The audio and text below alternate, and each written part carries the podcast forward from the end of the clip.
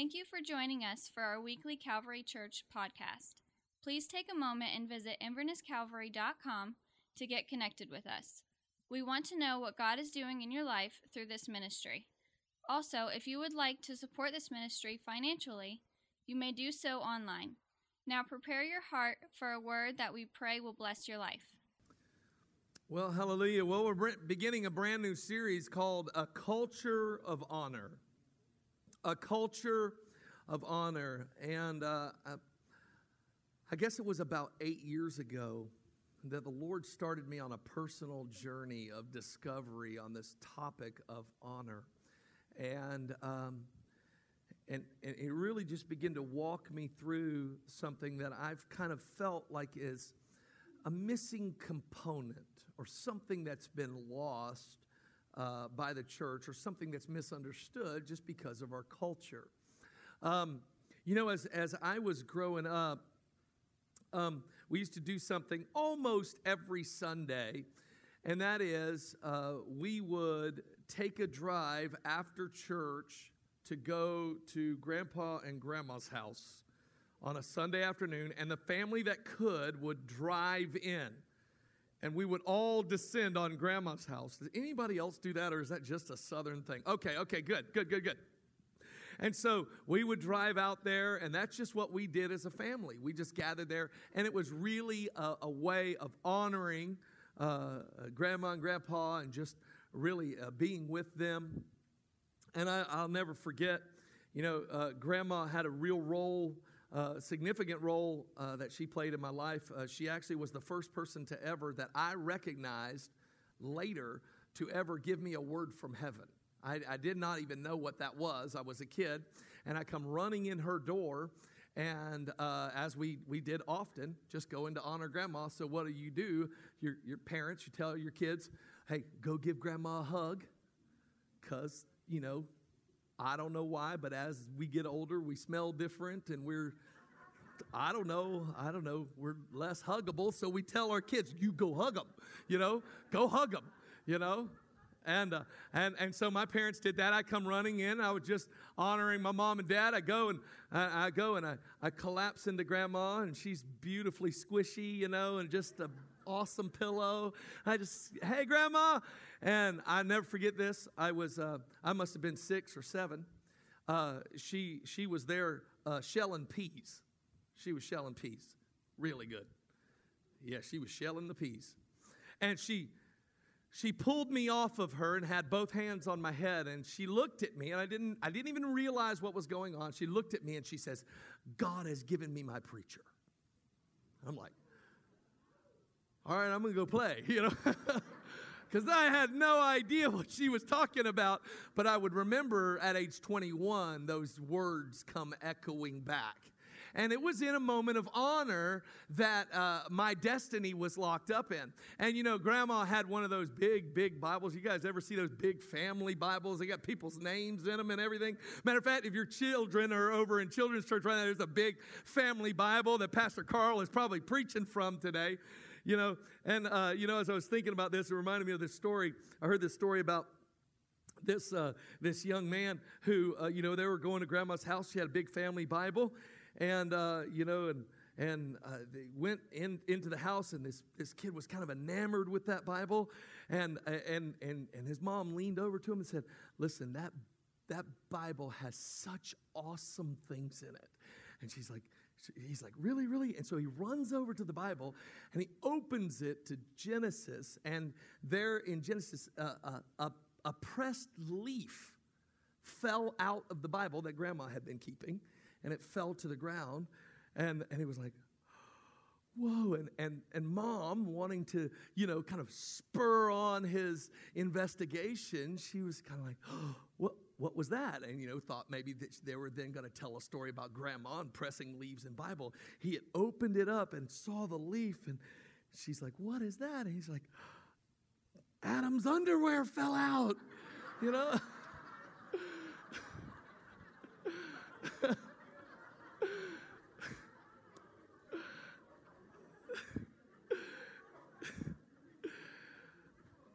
So sometimes when we're seeking God and we're reading His Word, He surprises us with what we're going to find in His Word.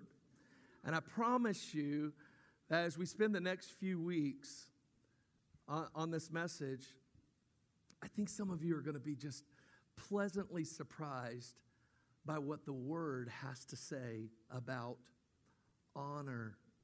You have to understand that today in heaven, there is a massive celebration going on. And that celebration, its setting, is a culture of honor. Now, many times in the scriptures, what we find is a clear instruction about how we should treat one another and how we are to interact with one another. We need all of those instructions, they're really good. But there are times when we get to peer into what's going on in heaven, that world that we can't see now, but one day will. And what we find in those stories from the book of Revelation is that heaven is full of celebration, but it is filled with a culture of honor. There's the Father sitting in his majesty upon the throne dwelling in an unapproachable light. And then there is the Son that is now seated at the right hand of the Father, given the place of honor. The Father honoring the Son. And there's the Son with his face shining like the sun in its strength. And he is honoring the Father because all he did in this world is say what the Father said and do what the Father was doing. And there's this honor that's going back and forth, but it's not just the honor between the Father and the Son. There's an honor that's happening where, where God looks down on humanity that lived for Him and He takes a crown He fashioned and puts it on the heads of people called elders. And those elders, God honors with a crown. But it doesn't end there because in this culture of honor, these elders then take the crown of honor and they honor God again by casting it back at the one who honored them. It's honor and honor and honor. Heaven is the culture of honor. And as I begin to speak, you know, and really search God's heart out for this, I, I couldn't help but remember how Jesus taught us to pray. Do you remember the Lord's Prayer from Matthew chapter 6 and verse 9? He says, In this manner, therefore, pray, Our Father in heaven, hallowed, holy be your name. Your kingdom come, your will be done on earth as it is in heaven. I want to make a bold statement today that heaven is a culture of honor. But church is supposed to look like heaven. Church is supposed to look like heaven. He said, He says, on earth as it is in heaven. That's why when we come together, we sing. Because the church is supposed to look like heaven. For those who don't like singing,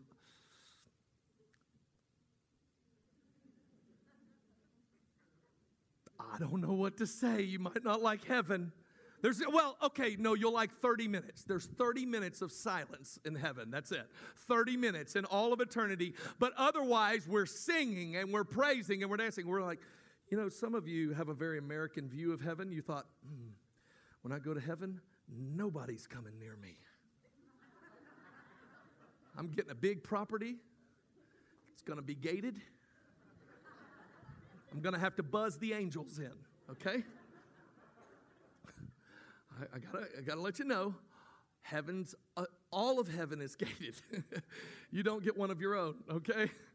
And, and, and it's a culture of honor where you love spending time with people. And you love spending time mostly with God. It's a culture of honor.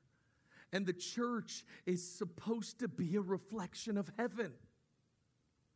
That's why when we come together, we're going to pray that the, that the sick are made well every week right down here.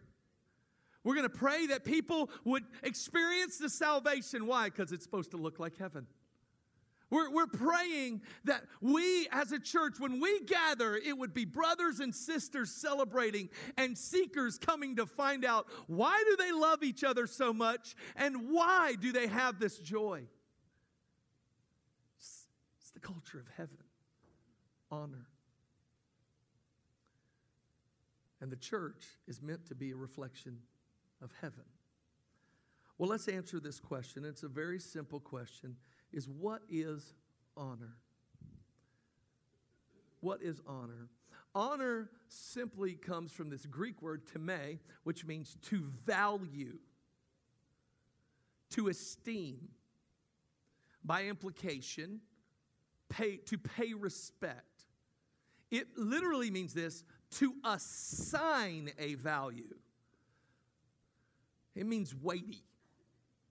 Uh, you know, I, I, I, you know, I spent the most most of the time growing up in the '80s. Okay, and there was this show called The A Team with Mr. T. Before he was in Rocky Three, you know, he was Mr. T.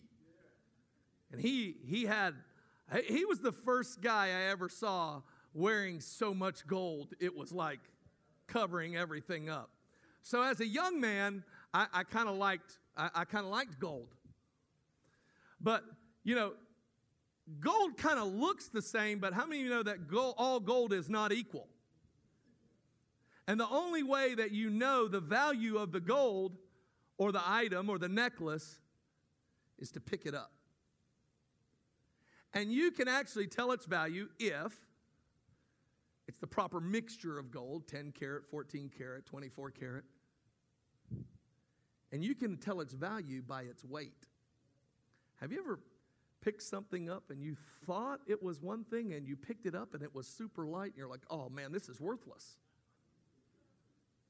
Because of its weight, because it wasn't made with quality. And I want you to understand that honor looks like that. The picture is there's a scale and whatever you are valuing or whomever you are valuing is weighed out. And you're assigning a value to it. And I believe God wants to have us increase in a culture of honor. It's to value, esteem, pay respect, and to assign a value. Now, listen, there are four areas every believer is called to walk in honor. The first is government, the second is family, the third is civil. And for those of you who, who are just wondering what that would be, that would be like your coaches, your teachers, your you're, you're people in the community that have some kind of authority, but it's, it's kind of just a, a, a normal everyday life kind of, a, of authority. And then the fourth area is church. Now, the fourth, uh, those four areas are the areas that every believer is called to walk in honor. And isn't it interesting that as I was preparing uh, you know, and, and God, I felt like God was leading me to preach on honor, that it would be right smack dab in the middle of a political season. And I just want to tell you that a religious spirit and a political spirit will try to come against you as a believer, and what it brings every single time is division. And the answer to dealing with those spirits is not just aligning yourself with them or saying, I'm right. It is saying, I will honor. The antidote to a political spirit is honor. That's very hard for many people in the room to swallow, which is probably why the Lord has me teaching on honor. Because if we'll honor, we'll get honor's reward. Now, we'll talk a little bit more about that in the days to come. Now, there are three, I, I call these uh, directions of honor, and you'll have to jot these down because they're not in the notes. There are those that we honor who are in authority over us. There are those that we honor uh, uh, honor who are who have an authority, who are our peers. And then we extend honor to those that God has called us to raise up. Uh, Jesus called those little ones. And honor is meant to go in every direction. And we're going to talk a little bit more about those things, but we actually cannot walk in the revelation behind those unless we get the first area of honor correct, and that is honoring God. Before we learn how to honor men, we have to learn how to honor God. Now, the honor principle is revealed when God uh, actually was judging an Old Testament priest named Eli. Eli had two sons, and they were out of control. They were, they were doing evil in the sight of the Lord. And it is in this moment where God is judging the behavior of a priest who, who has stepped outside of God's design plan for him that we find out this honor principle. And it's from 1 Samuel chapter 2 verse 29. And it says this. This is God speaking to him. Why do you kick at my sacrifice and my offering, which I have commanded in my dwelling place?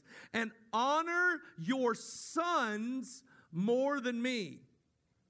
This isn't this message, but you could circle and highlight that is the temptation for every person on the planet is to honor sons more than they honor God. To make yourselves, listen to this, fat. God calls someone fat. That's awesome. To make yourselves fat with the best of all the offerings of Israel, my people. Therefore, the Lord God of Israel says, I said indeed that your house and the house of your father would walk before me forever. But now the Lord says, Far be it from me, for those who honor me, I will honor, and those who despise me, shall be lightly esteemed. There's a couple of things in history that you kind of need to know. The priests, what they were called to do is the people would bring various sacrifices, and many times they were often meat. And this particular meat was boiled, okay? And what the priest was supposed to do is they were supposed to take a fork and plunge it in to this boiling meat that was being offered to the Lord. They plunge it in, and whatever landed on that fork and whatever they pulled out, that is what would belong to them. But Eli's sons would send their servants and say, No, no, no, bring me the raw meat. I like mine over a wood fire grill. I like my spices, and I want the best cut. Now, see, the reason that made God angry, it wasn't because they were, they were, they were eating meat. It was because they were not trusting God would meet their every need. And so when they were plunging that fork in, it, there, was a, there was an element of, you would call it chance. God calls it provision. That they had to rely on God's provision.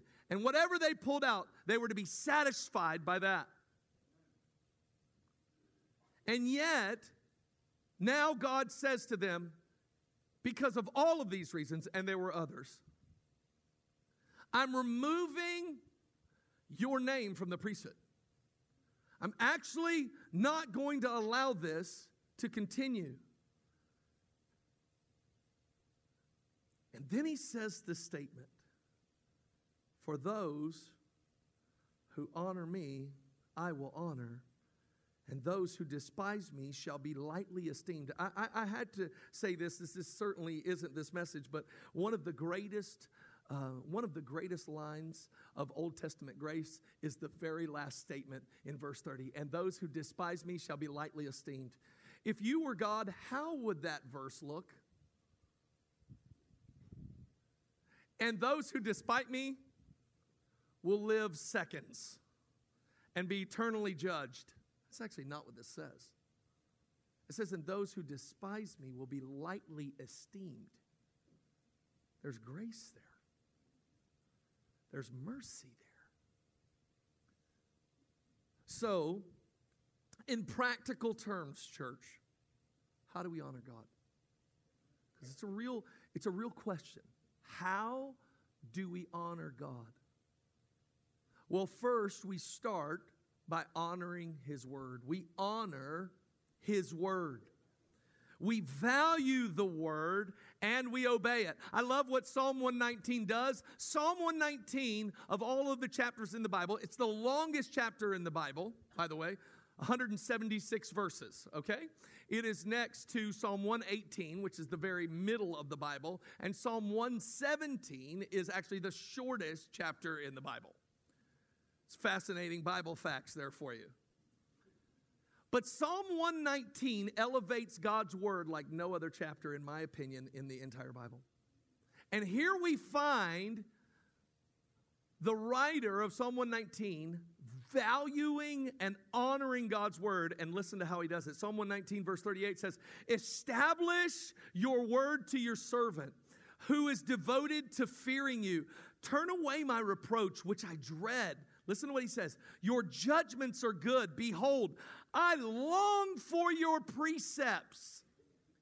Revive me in your righteousness. I want, I want you to hear what the writer is saying. He says, I long for your commandments. That's what precepts mean. It means a collection of commandments. He says, I long for it. He's saying something out of the heart level. From the heart, I am longing for your commandments. Why? Because they're good. Because they're good because they're valuable. We see this demonstrated in one of the greatest sermons ever preached, which was called the Sermon on the Mount. Jesus said this at the very end of the, the Sermon on the Mount, uh, Matthew chapter 7, he, he says this Therefore, whoever hears these sayings of mine and does them, I will liken him to a man who built his house on the rock, and the rains descended, and the floods came, and the winds blew and beat on that house, and it did not fall, for it was founded on the rock. Listen, what he's saying is, is that you did not only hear the sayings, but you did them because you valued them. And then when the testing came and when the storms came, there was no fall. But why was there no fall? I believe it's because of that statement from 1 Samuel chapter 2. Those who honor me, or how, how can we say it here? Those who honor my word and do it and obey it, I will honor them. Well, let's, let's just walk that out. Here's, here's, here's, here's how that walks out. God says, when, remember, honor means to add weight, it means to add value. So, God's saying, when my words carry weight with you, your words will carry weight with me. When His word carries weight in your life and He gives a command, you may not understand it all, but you say, Lord, I value this from the heart level and I'm going to obey, not because I have to, but Lord, because I recognize your goodness. You know what He says? I will honor you. And the way He honors you, is your words carry weight with him. So, what does it look like for the man who built his house upon the rock? Here's what it looked like. He valued God's word, he honored God's word, and so when the storm came and the wise man cried out in prayer, God says, I'm going to honor his word. His word carries weight with me because my word carries weight with him. That is the beautiful revelation. Now, here's what I am going to say God is also a mighty God of grace. Anybody ever pray this kind of prayer? Lord, if you get me out of this one. I don't know a more selfish prayer, but it's actually the one that I prayed right before everything became brand new in my life. It was very selfish, and God answered it. God answered it. So I'm not saying that, that it is this way all of the time. God is God. But I would say, as an overwhelming principle that we see in God's word, God said, if you will allow my word to carry weight with you, your words will carry weight in the spirit with me.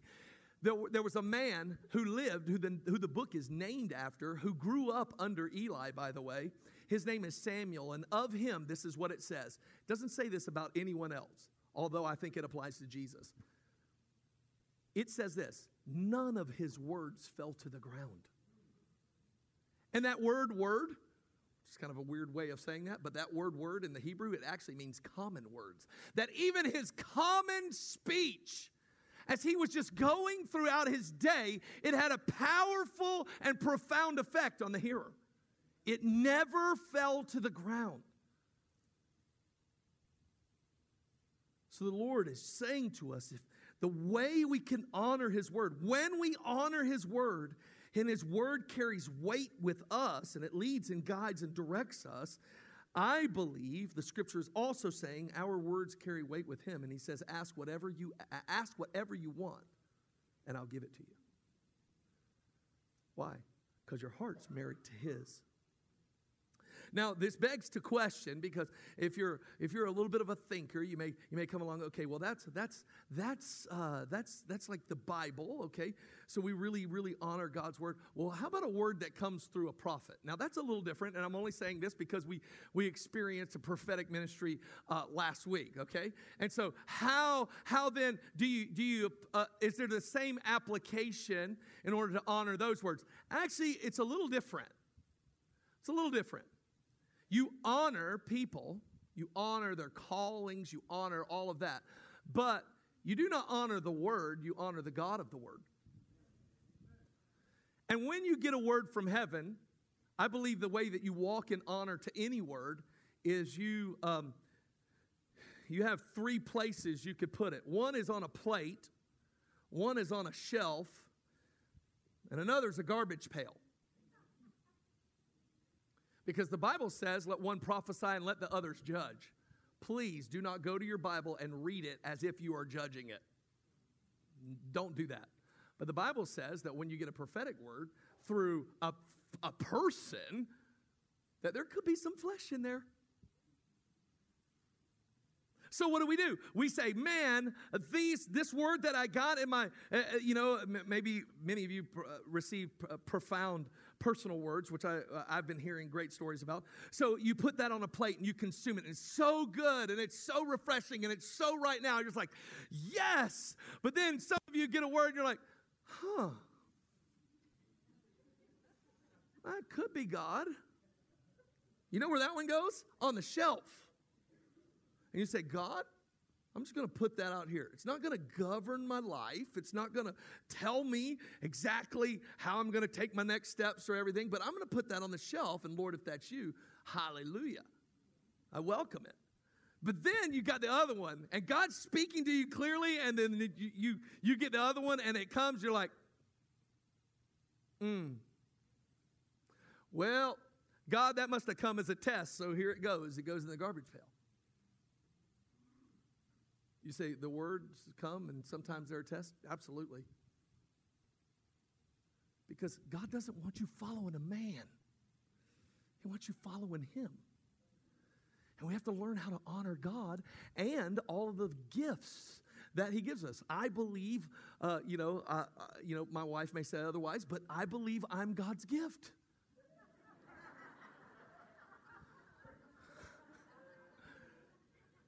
According to Ephesians 4. That's it, though. Only from Ephesians 4. A gift of an apostle, a prophet, a pastor, a teacher, an evangelist. I am one of those gifts to the body for the equipping of the saints for the works of ministry. I am God's gift. However, it is your responsibility to go to God's word and see whether the things that I am saying are so. You do not just take everything in that I say just because I say it. No, no, no, no, no. It only stands the test if God's saying it. And the Spirit of God comes on it and makes it alive in you. But I am God's gift. I got an amen right down here on the front.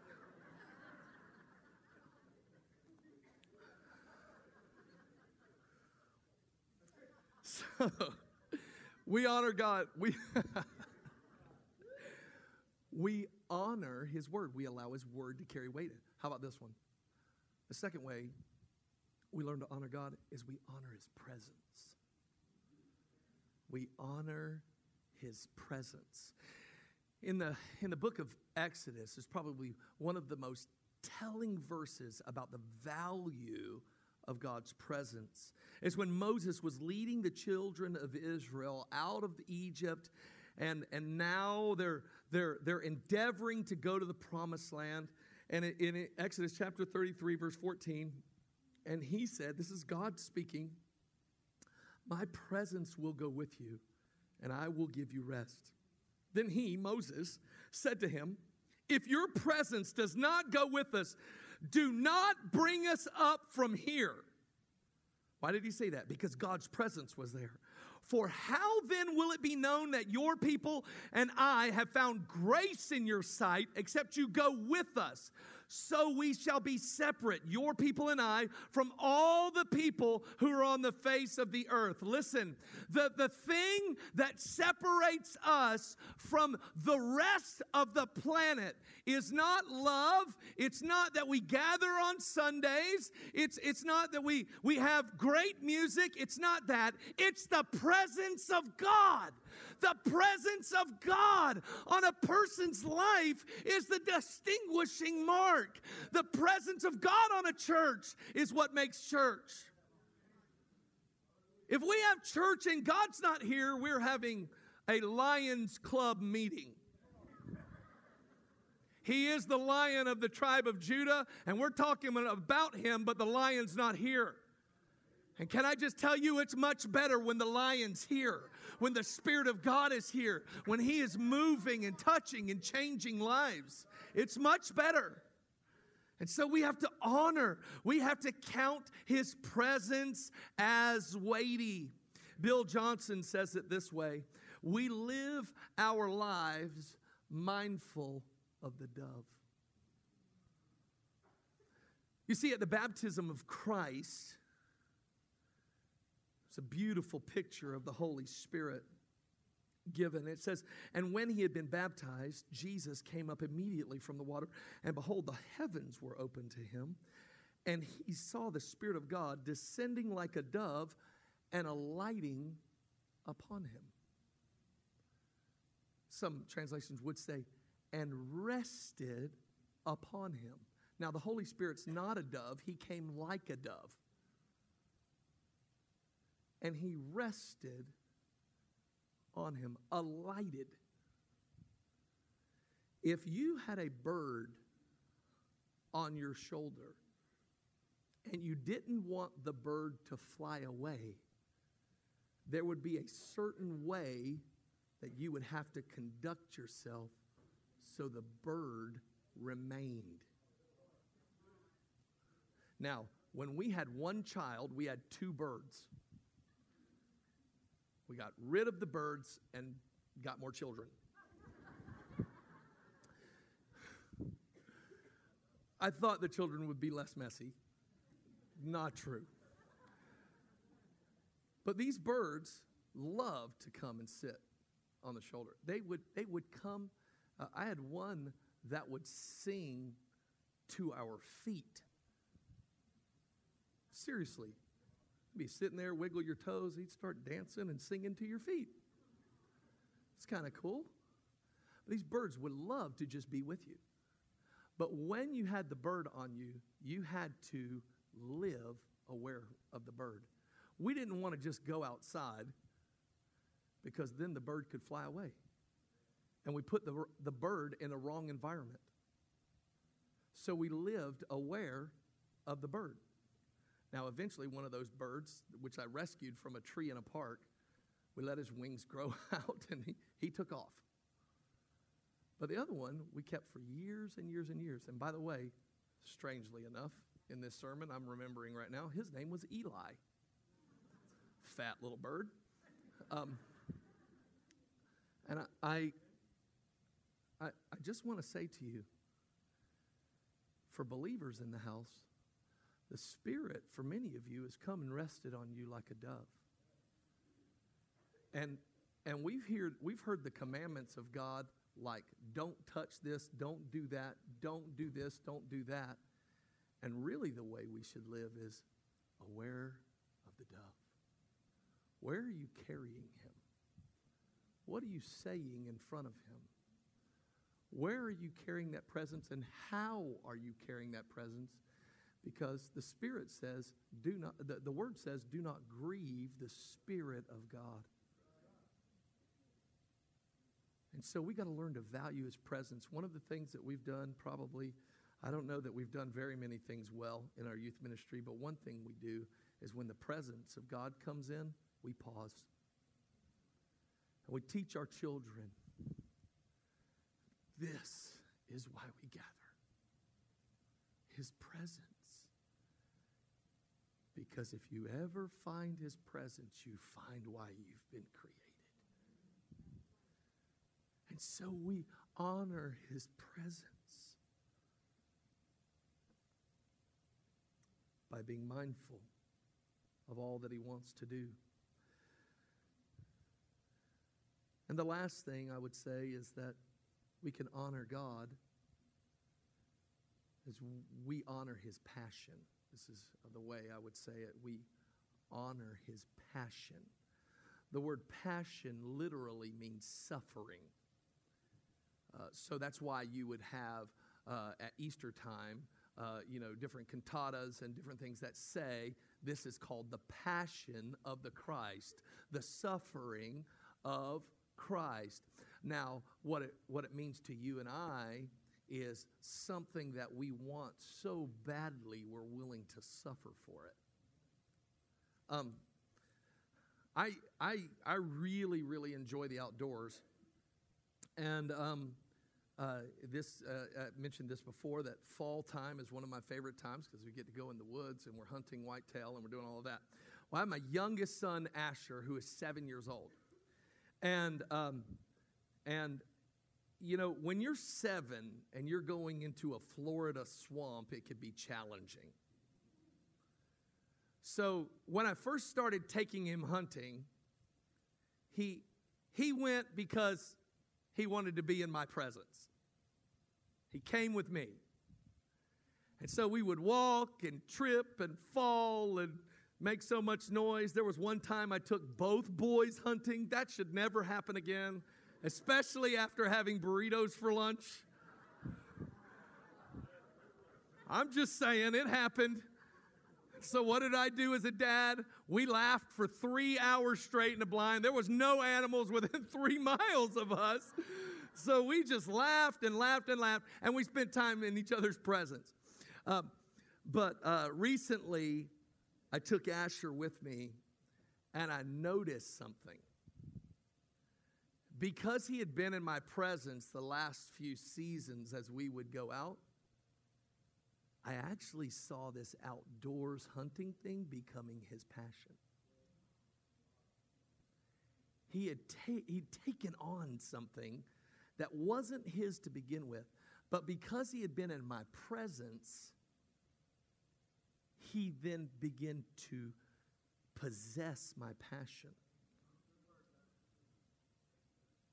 And he tripped, and he even got a thorn in his shoe. And we took it out. He's like, you know what he says? You know what he says? Dad, can we go today after church? I noticed walking out, you know, that he was leading in the trail. I'm like, this is his passion.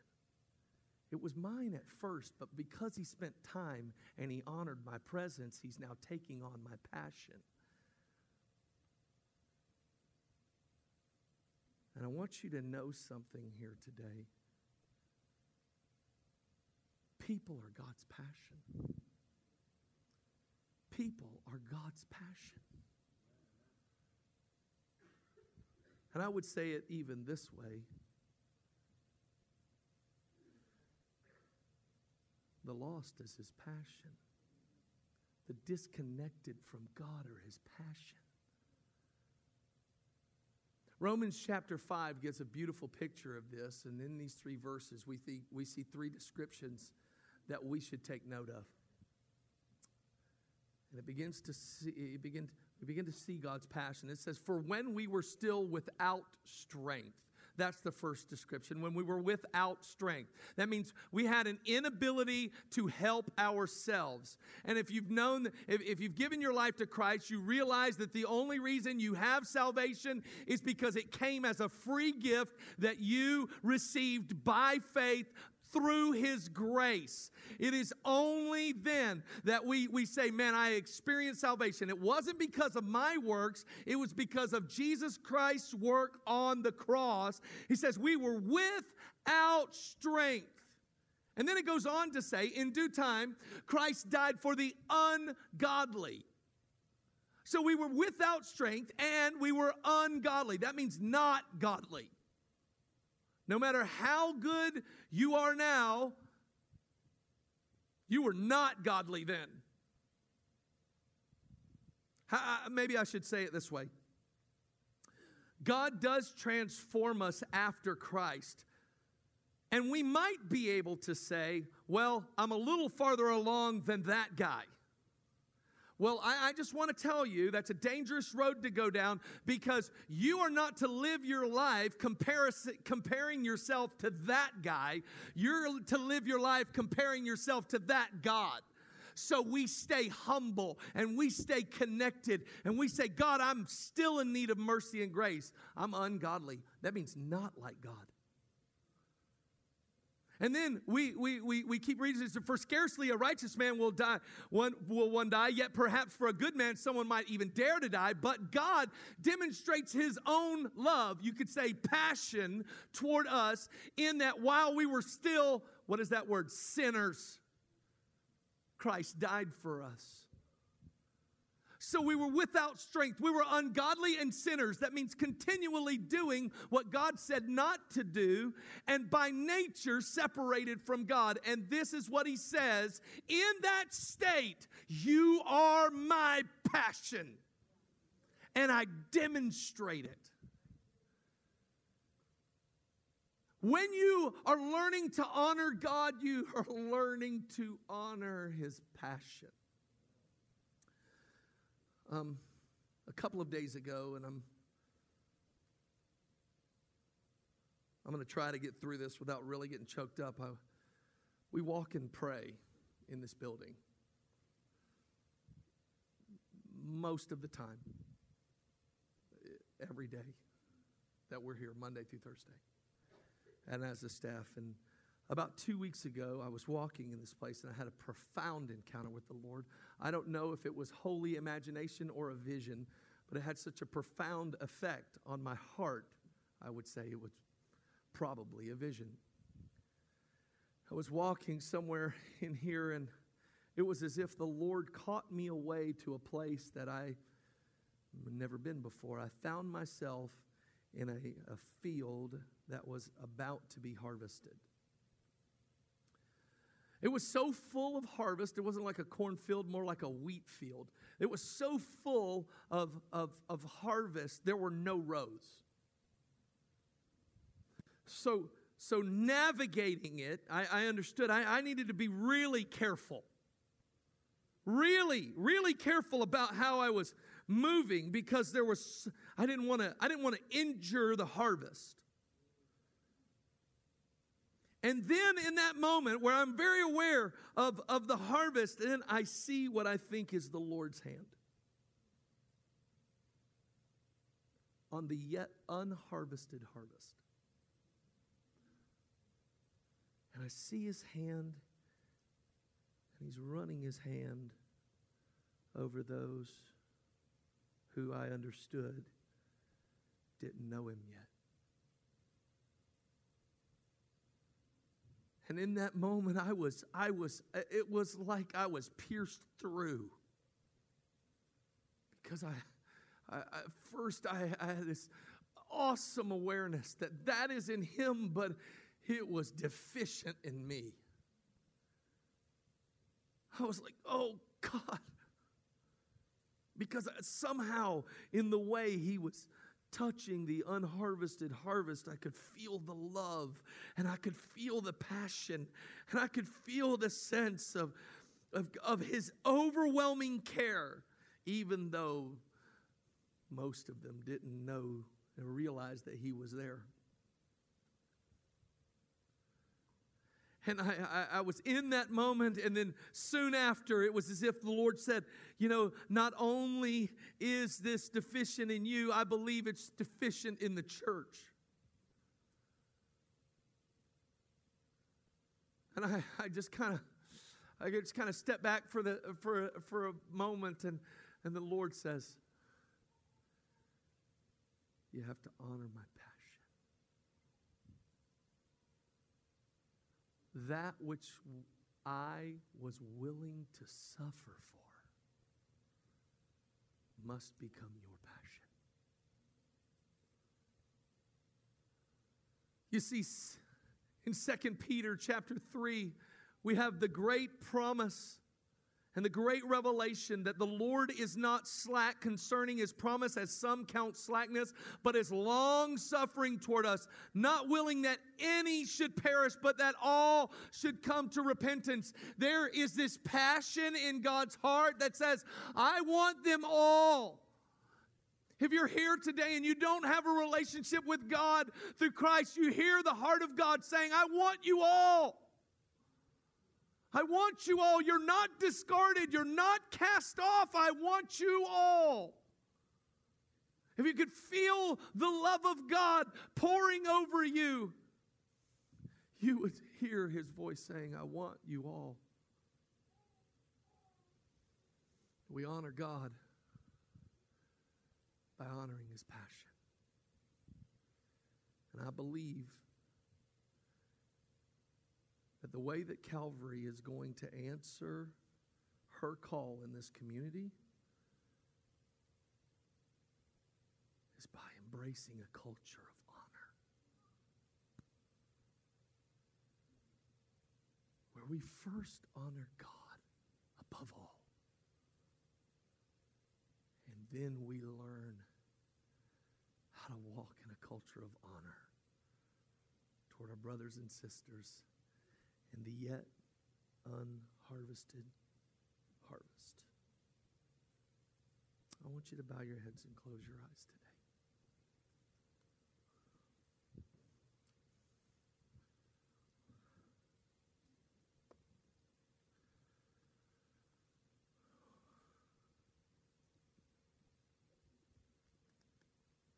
I want you to ask, Holy Spirit, what are you speaking to me today? What are you saying to me?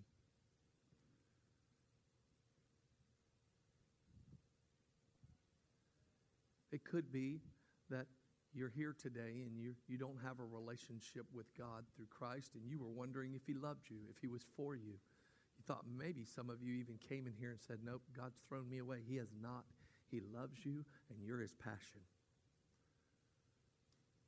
There may be some sons and daughters here. You actually have been living so willfully that you've been doing your own thing and you've wondered if you've lost out with God. I've come to announce to you that you are His passion, you're what He was willing to suffer for, and He assigned a value to you when He bankrupted heaven to have you as a son or a daughter. He sent the most valuable commodity of heaven to pay the price for you, and his name is Jesus. Does he value you? Your value is not determined by your last name or your bank account. Your value was determined when God sent his only son to pay a price you could not pay for yourself. And then he says, You are that valuable to me. Receive gift of grace. I hope you've enjoyed this message from Calvary Church. For more information on this message or to listen to other teachings, visit us at invernesscalvary.com. Connect with us for all the latest news on services, events, and more through our website or by following us on Twitter and Facebook. Thanks for listening, and God bless.